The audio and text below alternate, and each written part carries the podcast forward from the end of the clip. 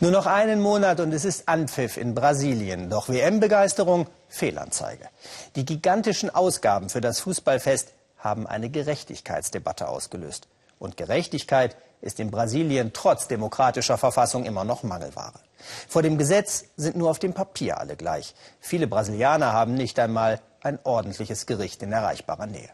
Ein Schiff will Abhilfe schaffen. Es schippert den Amazonas auf und ab und mit ihm Richter und Beamte, die Gerechtigkeit dahin bringen wollen, wo sie fehlt. Ein schönes Märchen? Nein. Michael Stocks war für uns an Bord. Abschied von der Familie, leinenlos im Auftrag der Justiz. Eine ganz normale Dienstreise für Richter Luciano Aziz auf dem wasserreichsten Fluss der Erde, dem Amazonas. Es geht in abgelegene Regionen, wo es sehr oft Konfusion und Probleme mit dem sozialen Frieden gibt. Da gibt es keine öffentlichen Institutionen. Uns als Gericht wird aber Respekt entgegengebracht. Und in den Gemeinden kehrt dann mit unserer Anwesenheit erst einmal wieder Normalität und Ruhe ein. Für den Kapitän ist diese mehrtägige Dienstreise einer kompletten Behörde Routine.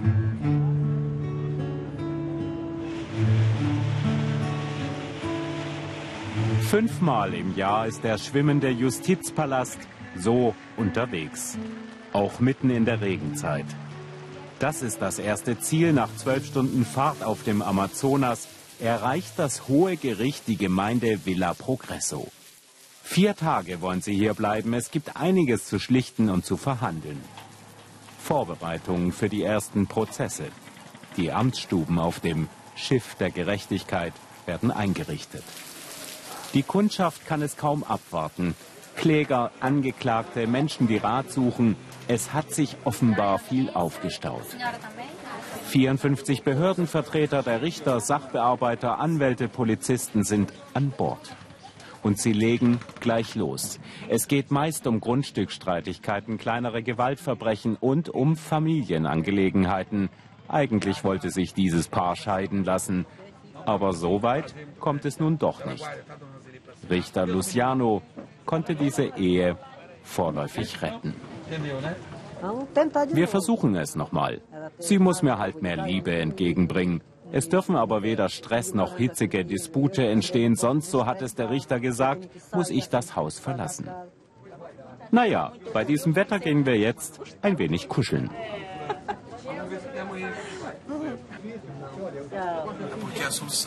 Wir versuchen eine schnelle Lösung zu finden. Wir sind weit weg von den Städten. Deswegen müssen die Prozesse hier anders laufen als in den Ortschaften mit ihren Institutionen, wo alles sehr zeitaufwendig ist. Hier muss sofort gehandelt und entschieden werden.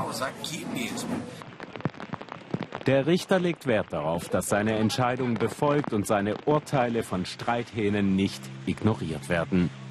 Deswegen geht er auch kontrollieren. Auch wenn seine Exzellenz der Richter abenteuerliche Fahrten an den Rand des Dschungels auf sich nehmen muss. Ich kehre an die Orte der Konflikte zurück, schaue nach in Anwesenheit aller Betroffenen, ob sich auch alle an meine Entscheidung gehalten haben. Bei seinem letzten Besuch vor ein paar Monaten musste Luciano hier einen Streit um Grundstücksgrenzen schlichten. Der beklagte Nachbar will nochmal nachverhandeln, fühlt sich benachteiligt. Er musste nach der richterlichen Entscheidung Zäune versetzen und hat so ein wenig Land verloren. Das schmerzt. Ist aber so von der Justiz besiegelt, er muss es akzeptieren.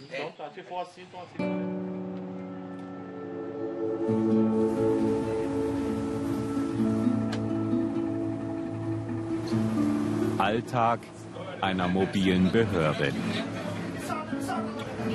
Herausforderungen, die oft ans Herz gehen. Hier trifft Evelyn, die Bordpsychologin, Menschen, die nicht einmal eine Geburtsurkunde haben, also offiziell gar nicht existieren. Und es geht immer wieder um sexuelle Gewalt, vor allem gegen Kinder. Es gibt viele solcher Fälle und es ist schwer zu helfen. Wenn Kinder Opfer von sexuellem Missbrauch wurden, sind sie meist verstört und antworten nicht, wenn sie zum Thema Sex befragt werden. Andere reagieren gegensätzlich und sind für ihr Alter außergewöhnlich interessiert. Zehn Fälle hat die Psychologin hier in der Region zu bearbeiten. Den von Jusara beispielsweise ein 13-jähriges Mädchen, das mit ihren Geschwistern im Elternhaus am Amazonas lebt und dort vor zwei Jahren vom Freund ihres Vaters missbraucht wurde. Zum fünften Mal kommt Evelyn vorbei, um mit dem Mädchen zu sprechen. Zurück an Bord des Justizschiffes. Richter Luciano erteilt seinen Polizisten den Auftrag, einen Täter von Kindesmissbrauch festzunehmen. Es gibt eine anonyme Anzeige gegen den Verdächtigen und entsprechende Aussagen des 14-jährigen mutmaßlichen Opfers. Die Ordnungshüter fahren zum Zuhause des Beschuldigten, um ihn dort festzunehmen. Aber niemand will ihn gesehen haben. Spannung liegt in der Luft. Der Vater des Angeklagten sagt, er wisse auch nicht, wo sein Sohn sei. Man merkt aber, hier stimmt was nicht. Unverrichteter Dinge rücken die Polizisten wieder ab und berichten Richter Luciano über die Situation.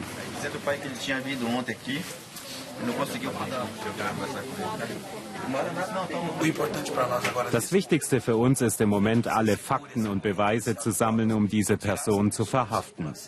Dann nämlich werden sich die Menschen öffnen und keine Hemmungen haben, alles zu dem Fall zu erzählen. Nur so kommen wir mit unserer Arbeit voran. Gerade als der nächste Einsatz der Psychologin besprochen wird, gibt es eine unerwartete Überraschung auf dem Justizschiff. Der flüchtige Tatverdächtige, den die Polizei zu Hause nicht antreffen konnte, hat sich freiwillig gestellt. Richter Luciano fackelt keinen Moment. Der Haftbefehl war eh schon ausgestellt. Nun wird der 27-Jährige zur Untersuchungshaft in die Hauptstadt des Bundesstaates Amapá gebracht. Ein anderes Schiff bringt ihn gleich dorthin.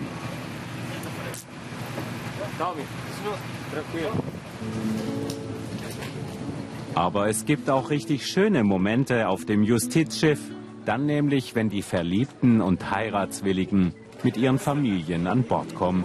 Und das sind diesmal wieder einige. Die Kulisse des mobilen Gerichtssaales verwandelt sich dann in die eines Standesamtes.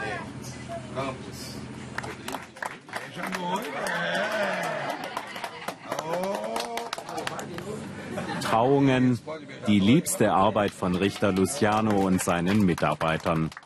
Ein Moment, den sie sehr genießen. Denn morgen geht es hier schon wieder um ganz andere Fälle.